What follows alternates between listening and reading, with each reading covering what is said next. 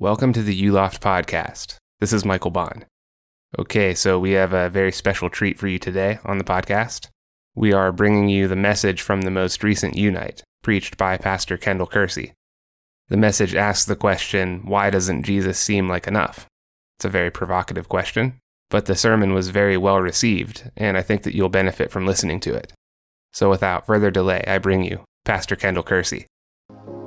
I absolutely love worshiping with you guys. I love it. I'm encouraged by watching y'all uh, just go after God, un- just completely abandon, just say, whatever. I'm going to use my body and my voice, whether it's good or not, and worship. Not saying any of y'all are bad at singing, uh, but just saying it's awesome to see you guys worship because you could be doing anything else tonight and you're here to meet with God and to hear from Him. And that's what my prayer is tonight is that as, as I speak tonight, that it's not my words, but that it's God's words that you're hearing. That this is not me. I'm asking God to take me completely out of it and to, to have Him just fully in it. And you hear exactly what He wants to say to you tonight. We are continuing uh, our series of talks. Really, we will be for the rest of the semester of frequently asked questions. So, we're looking at questions that you might have or that you might have already submitted, or uh, we might look at questions later on that you're going to submit. Um, but we're looking at frequently asked questions about the Bible, about Christianity, about God, about life in general. Um, not to get too far ahead of myself, but next month we're going to be talking about why does God allow suffering? If He's so good, so loving, why does that happen? So uh, I know that's in like five weeks, but uh, we already have that planned out. And tonight we're going to be looking at a question um, that the way that I'm going to ask it might actually sound slightly heretical. So don't uh, throw stones at me. Um, I promise once you hear the rest of what I'm going to say, uh, it's going to make sense. Okay, so don't be like, ah, that's a bad question, and we don't ask that in church. Okay, um, it's gonna not, it's not gonna make sense right off the bat, but I I promise you uh, that God is faithful, and even if I babble up here, He's going to make it make sense. So, but I'm going to try not to do that. The question is why doesn't Jesus seem like enough? Why doesn't Jesus seem like enough? Or even to further this question, maybe to give it some context, why do I keep doing the same things even after I've said the prayer? Confessed with my mouth and believed in my heart that Jesus Christ is Lord and that God raised him from the dead so I can be saved. How come I still live the same life? Why can't I get free? Why do I think why do I feel like I'm still bound to my old life? And this is a big one in the context of this. Why do Christians still suck and do really sinful, damaging things? I tried to make that a little softer with throwing in a slight joke there. But seriously, why? Why doesn't Jesus seem like enough? I mean, we preach about it. I preach about it. Jesus is all you need. Jesus plus nothing is everything. Jesus is everything that you need to live a life of freedom, to be whole, to, to, to have a brand new life, to be transformed. We preach about that. And I want you to know that that is true. 100% that is true. But when we put this question in context, I think the reason that a lot of us, I'm putting myself into this as well, why a lot of us, we come to church, we say we love Jesus, we, we are saved, we, we've, we've put our trust in Him, we've put our hope in Him, or maybe we're even thinking about it, but yet we just keep living the same life. And we hear about this transformation and we say, why is it not happening to me? I want you to know, real quick, that you are in good company if you are asking that question. Not because I've asked the same question, but because one of the forefathers of the faith, one of the greatest Christians in all of the world, if you can say it that way, in all of history, Whoa, excuse me. That was bad. In all of history, had a little cough in my throat. The greatest Christians in all of history who wrote most of the New Testament basically asked the same question. We're going to look at it real quick in Romans 7, verse 21 through 25.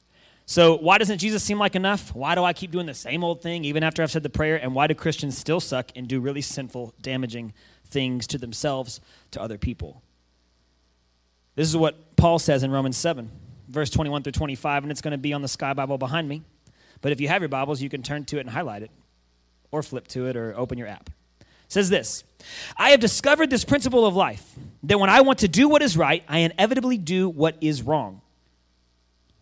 I mean, I could just stop right there. Like, hey, anybody else? Like, are, are we talking? Like, are we looking in the mirror right now? Like, yeah, like get it together, man. Okay, I've said that before, right?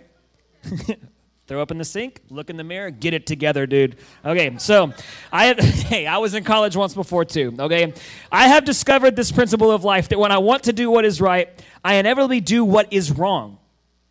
I love God's law with all of my heart, but there is another power within me that is at war with my mind. This power makes me a slave to sin that is still within me. Oh, what a miserable person I am. Yeah, I mean, seriously, Paul? Like anybody, I mean, man, I, this is one of my favorite passages in the Bible because it shows me that even Paul struggled with the same things that I'm struggling with. And this is what he says What a miserable person I am. Who will free me from this life that is dominated by sin and death? Thank God the answer is Jesus Christ, our Lord. Paul went to Sunday school. He knows that the answer is always Jesus. The answer is Jesus Christ, our Lord. But then it's curious because he ends the phrase with this. He ends the whole chapter with this, in fact. He says, So you see how it is. In my mind, I really want to obey God's law, but because of my sinful nature, I am a slave to sin. I love God's law. The answer is Jesus to save me from this life of sin and death. And I really want to obey God, but I'm still a slave to sin. So we see here that the answer is Jesus, but then why does he reconcile this thought with, yeah, but I'm a slave to sin? I'm willing to bet that a lot of us in here either have been or still are in the same exact spot that Paul was. Why do I keep doing the same things? Why does Jesus not feel like enough? Is there something I'm missing? Why do I still struggle with addiction? I want to stop having premarital sex, but really I can't. I want to stop hating people and slandering their name, but I just can't do it. I mean, I really want to, but man, there's just this sin inside of me, and I feel like I'm a slave to it. I've been there so many times where I want to get free so desperately, but then I can't. And I'm just like, well, I guess I'm just a slave then. God loves me anyways. Grace will cover it. His mercies renew every morning. I'll be okay, but I guess I'm just going to be a slave to this and we'll see what happens. But see, God has something so much greater for us. He does not want us to live in that slavery to sin. But we are sitting here asking if Jesus is really the answer, then why do I feel like I'm failing the test over and over and over again? If he's really the answer to all my problems, then why are things the same? I know that I'm not alone in asking this question. And here's the deal I believe that many people, believers, especially non believers, but definitely believers, many people are not living the fullness that Jesus gave them and not living in the freedom that Jesus gave them because they are missing out on the fullness of who God actually is. And because they don't know who God actually is, they don't know the identity of who God is, they don't know their own identity. And so they continue to identify with being a slave to sin. They don't recognize the fullness that God has in his son Jesus. And so, instead of living a life that's full of joy and peace, in the midst of storms, that's full of freedom, we live a life that's just, oh, it's okay. I mean, at least I'm going to heaven, you know. I, I, I got my community and it's good. And, but we're missing out on the fullness of all the God has for us because we don't know who God really is. Let me break it down to you like this. So, um, I'm going to actually have Tanner and Dan help me back here. You see, God is three in one. This is what I want you to understand about God and his identity is he is three in one. God the Father, God the Son, and God the Holy Spirit. And the Trinity is kind of hard to understand, so here's how I'm going to help you understand it today. We are going to make a beat. That's right. Danny beats on the drums. We're going to make a beat. And you might actually recognize this beat, um, but don't go listen to the original song because it's full of expletives. But, anyways, uh, um, just, yeah, don't do that. Uh, but this is the best way that I could come up with uh, tonight of describing the Trinity. So, we have our life, which is represented here by the drums. And our life is just moving along nice and smooth, little heartbeat. I'm a drummer, so drums are life, okay? I love drums. Isn't that right? Drums are life. That's right. So, drums are life. They represent a heartbeat. We're bebopping along, if you will, uh, to the beat of life, to the rhythm of life.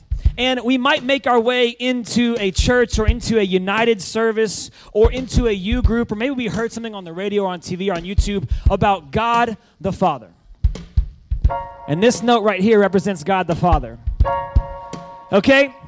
And God the Father, we hear about God. We hear that God loves us, that God um, created us. We hear that God has a special purpose for us. We hear that God is good, right? That God is faithful. And we hear all these things about God. But you see, it's just one note. And it's beautiful. It's still beautiful. It's beautiful, Tanner. It's still beautiful.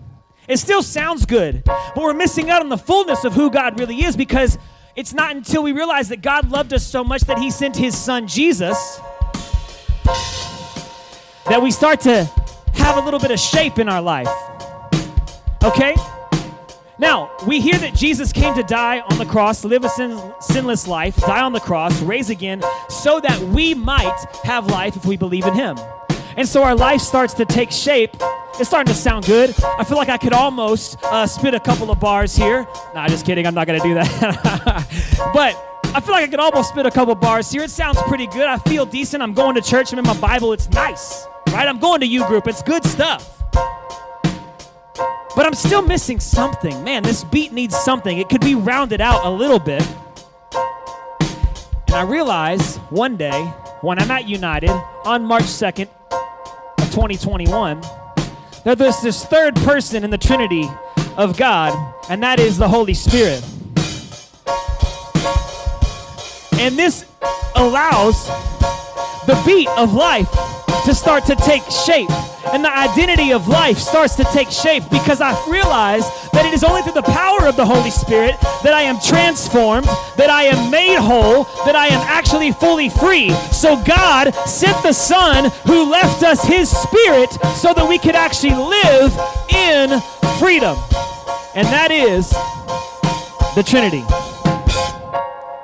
Give them a hand. That was good.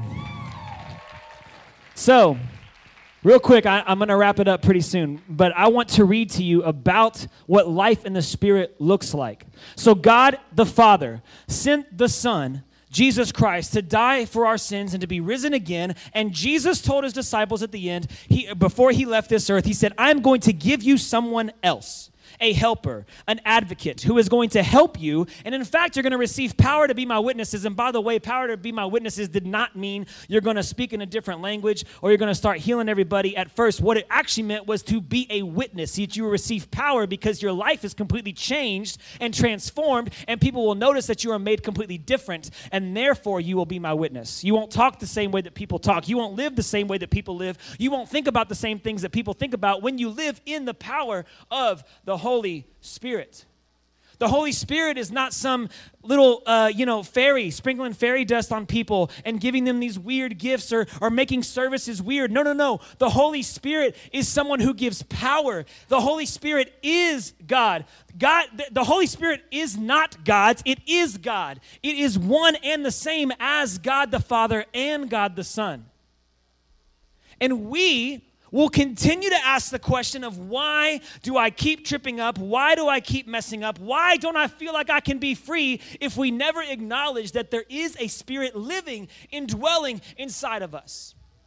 We will continue to live in condemnation and in shame until we realize that we are in Christ Jesus only by the Holy Spirit.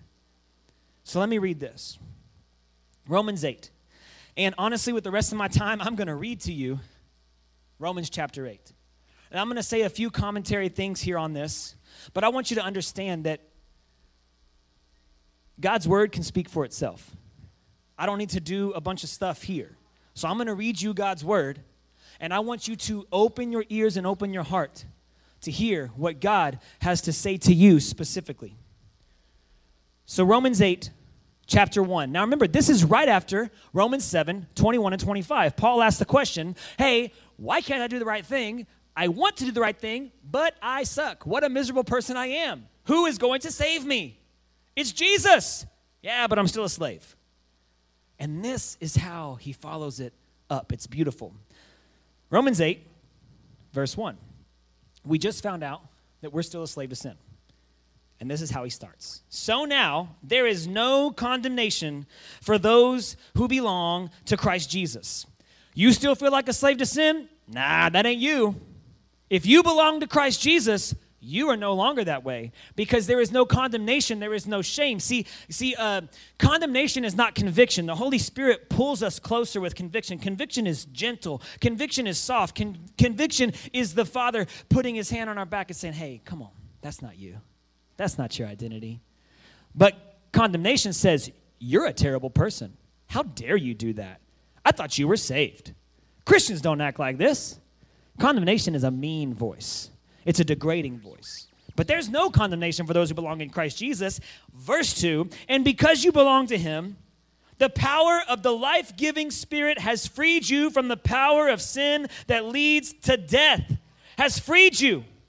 Verse 3 the law of Moses was unable to save us because of weakness of our sinful nature. So, what he's saying, we learned this a month ago you can't earn your way to God.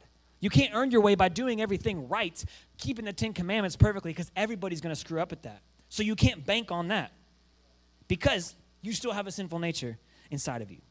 So, God did what the law could not do. He sent his son in a body like the bodies we sinners have. And in that body, God declared an end to sin's control over us by giving his son as a sacrifice for our sins. He did this so that the just requirement of the law would be fully satisfied for us, who no longer follow our sinful nature, but instead follow the Spirit. So, you want to know why Jesus doesn't feel like enough sometimes? It's because we continue to follow our sinful nature. And we don't follow the identity that we have in Christ, which is the Spirit. Verse 5, it says this those who are dominated by the sinful nature think about sinful things. So, if you want some practicality in this message, if you continue to think on your addiction, and you continue to think on sex with your girlfriend, if you continue to think on pornography, if you continue to think on hate and bitterness, you're being led by sinful desires. I still sometimes am being led by sinful desires. But here's the awesome thing but those who are controlled by the Holy Spirit think about things that please the Spirit. So, letting your sinful nature control your mind leads to death, but letting the Spirit control your mind leads to life and peace. For the sinful nature is always hostile to God. It never did obey God's laws, and it never will. That's why those who are still under the control of their sinful nature can never please God. But you are not controlled by your sinful nature. You see, if we leave it off with just uh, verse 8, that's why those who are still under the control of the sinful nature can never please God. If we stopped there, man, it'd be a crappy night. You'd be like, man, that was rough. But verse 9 is the beauty in this. But you are not controlled by your sinful nature, you are controlled by the Spirit if you have the Spirit of God living in you. And remember that those who do not have the Spirit of Christ living in them do not belong with Him at all. Verse 10 And Christ lives within you. So even though your body will die because of the sin, the Spirit gives you life because you have been made right with God.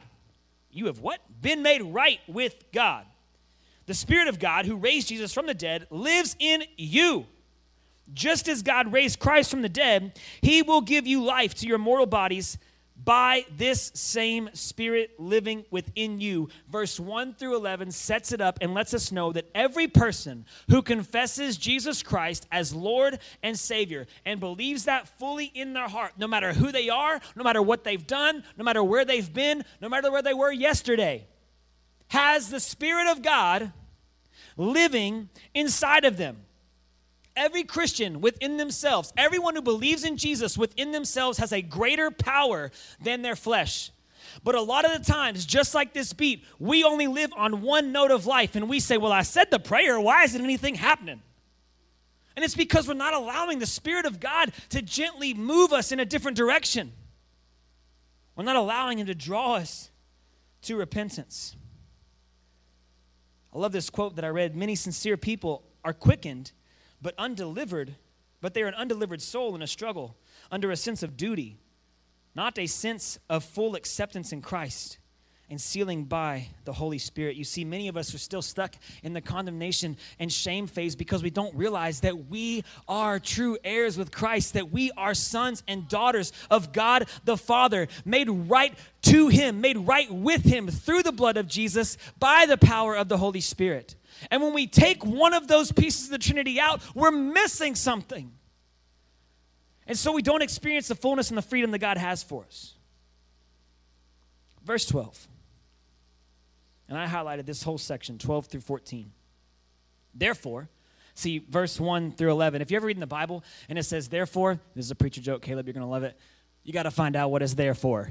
Ain't that right? Okay, so if you read it therefore, you got to find out what it's there for. I wish Dan was back there. Anyways, it says this. Bro, you didn't get a. Anyways, y'all are still back there. Y'all can sit down. I don't care. Okay, anyways. Verse 12.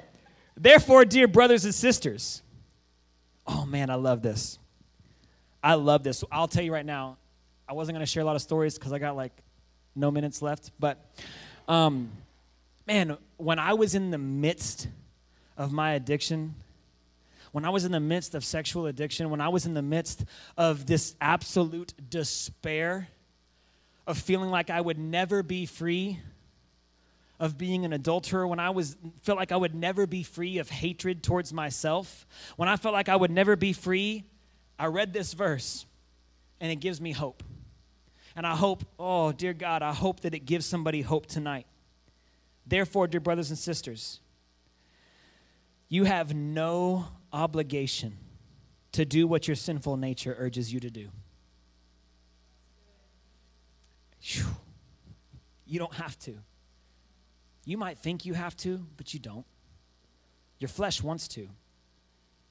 Your, your old sinful desire wants to, but you don't have to. And when I recognize that, that that's not who I am and I don't have to do this, that brings freedom and that brings life, and it's by the power of the Spirit. So it says this, verse 13 For if you live by its dictates, you will die.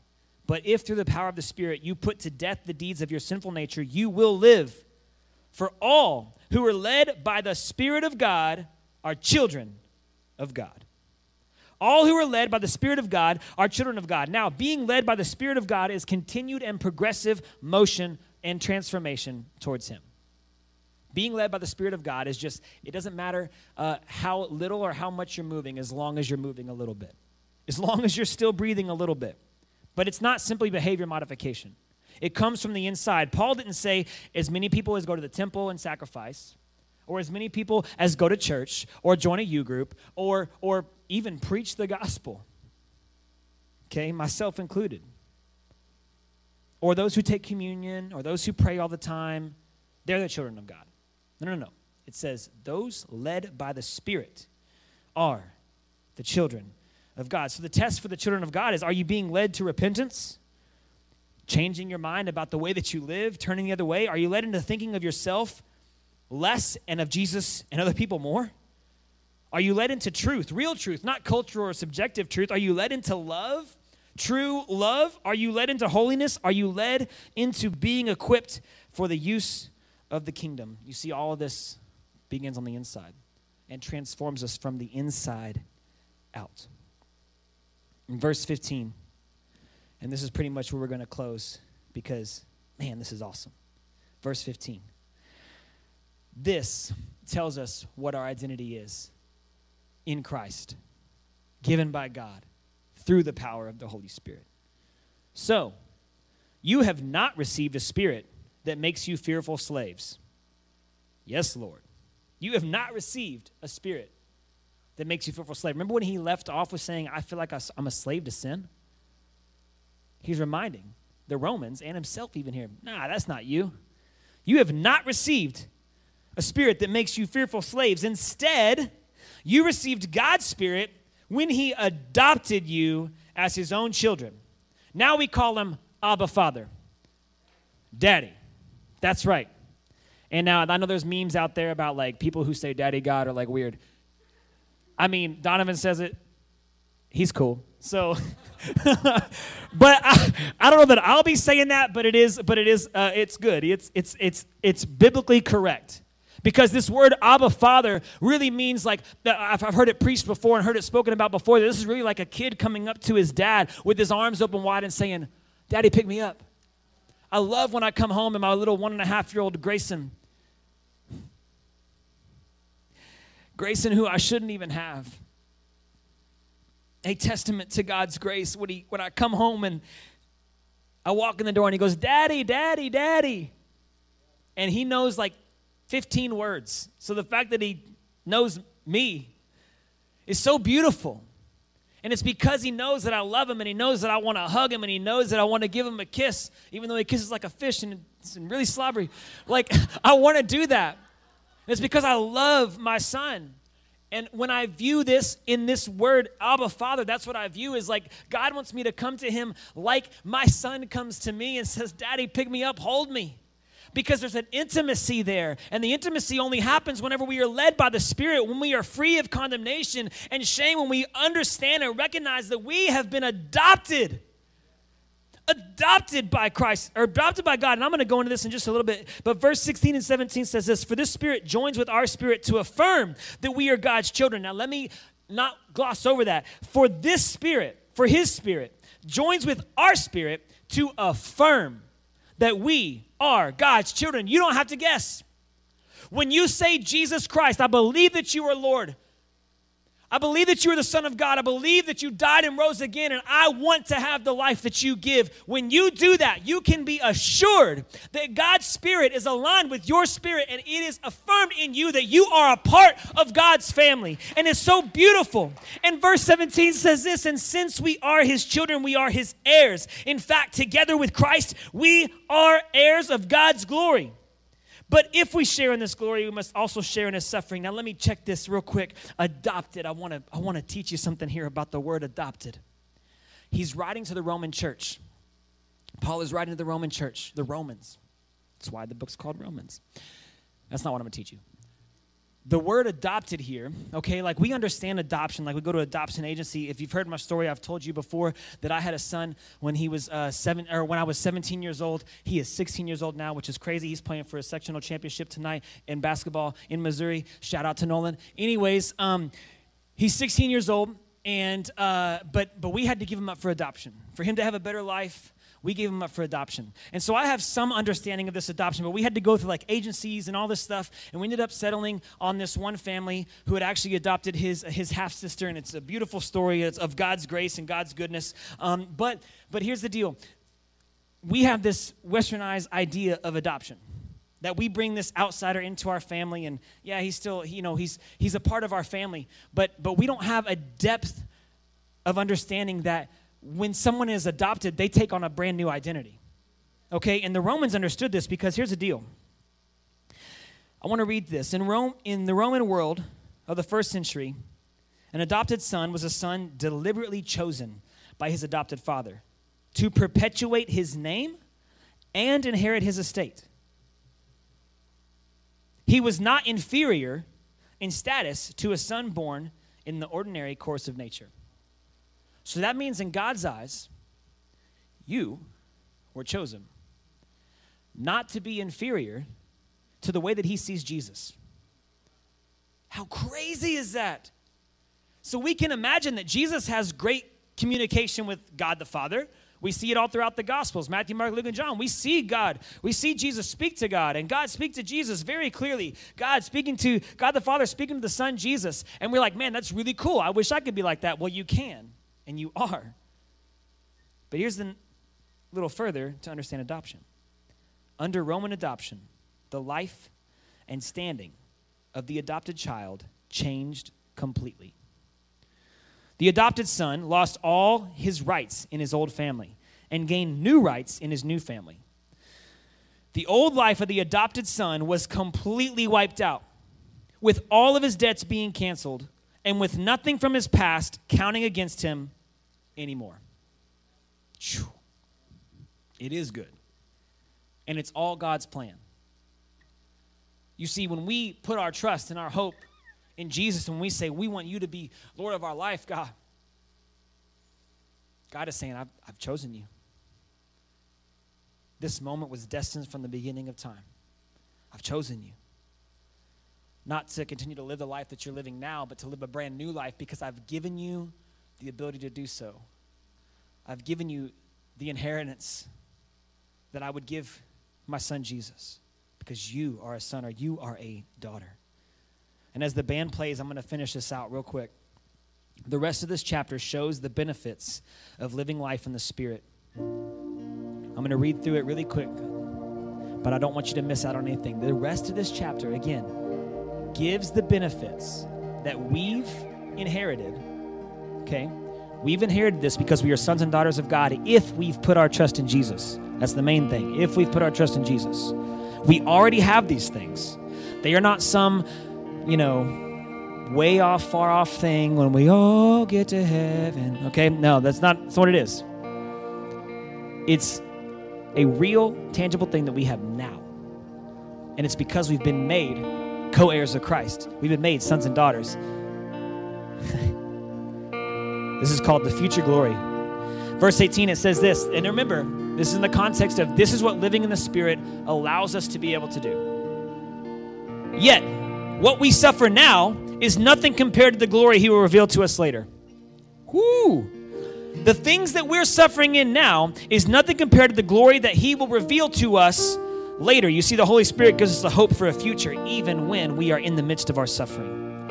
Verse 26 And the Holy Spirit helps us in our weakness. For example, we don't know what God wants us to pray for, but the Holy Spirit prays for us with groanings that cannot be expressed in words. And the Father knows, or the Father who knows all hearts, knows what the Spirit is saying. For the Spirit pleads for us, believers, in harmony with God's own will. So when you are so distraught and when you are just so strung out on your suffering or anything that you might be dealing with, and you don't even know how to muster up the words to pray, and it's just, ah, God knows because His Spirit is interceding for you. Man, I've been here before.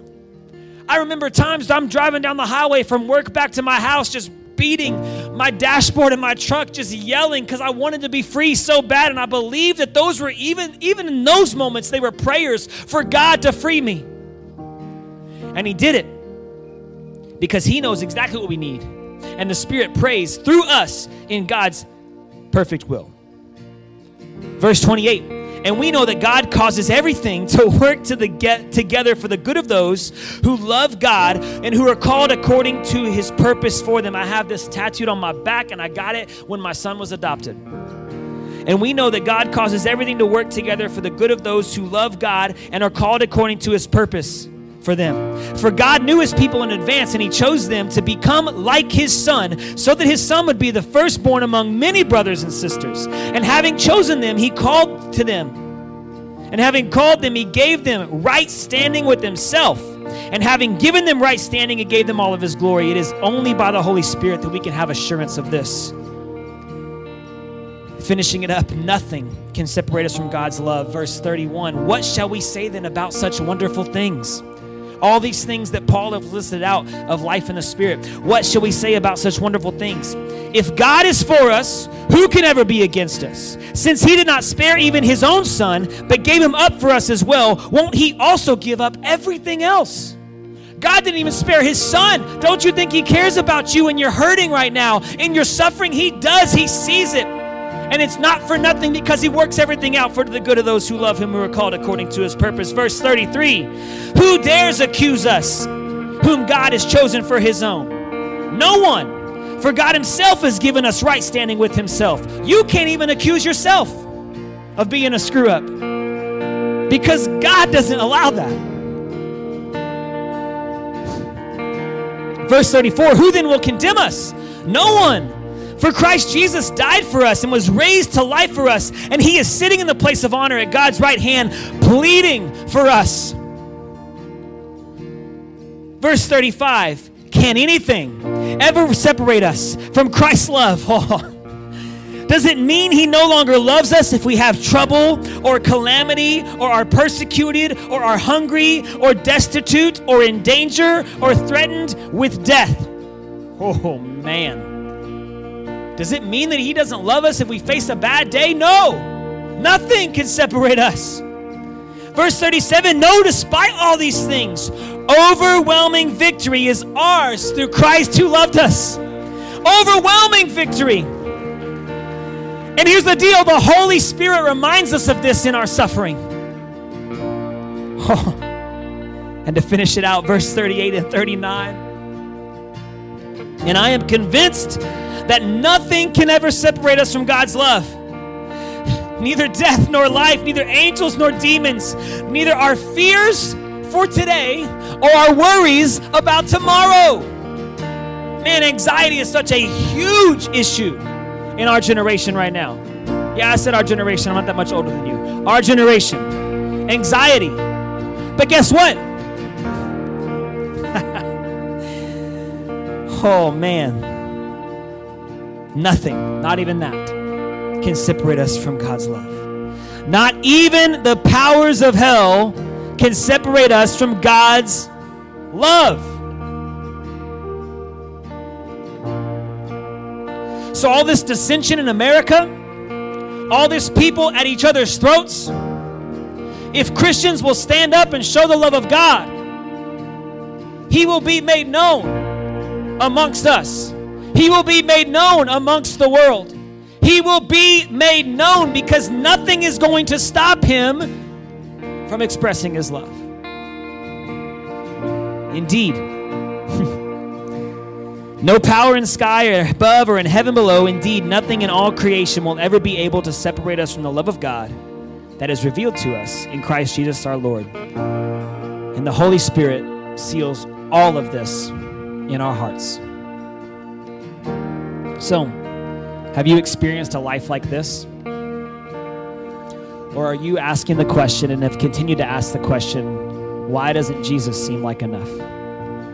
Have you experienced this fullness, even a glimpse of it?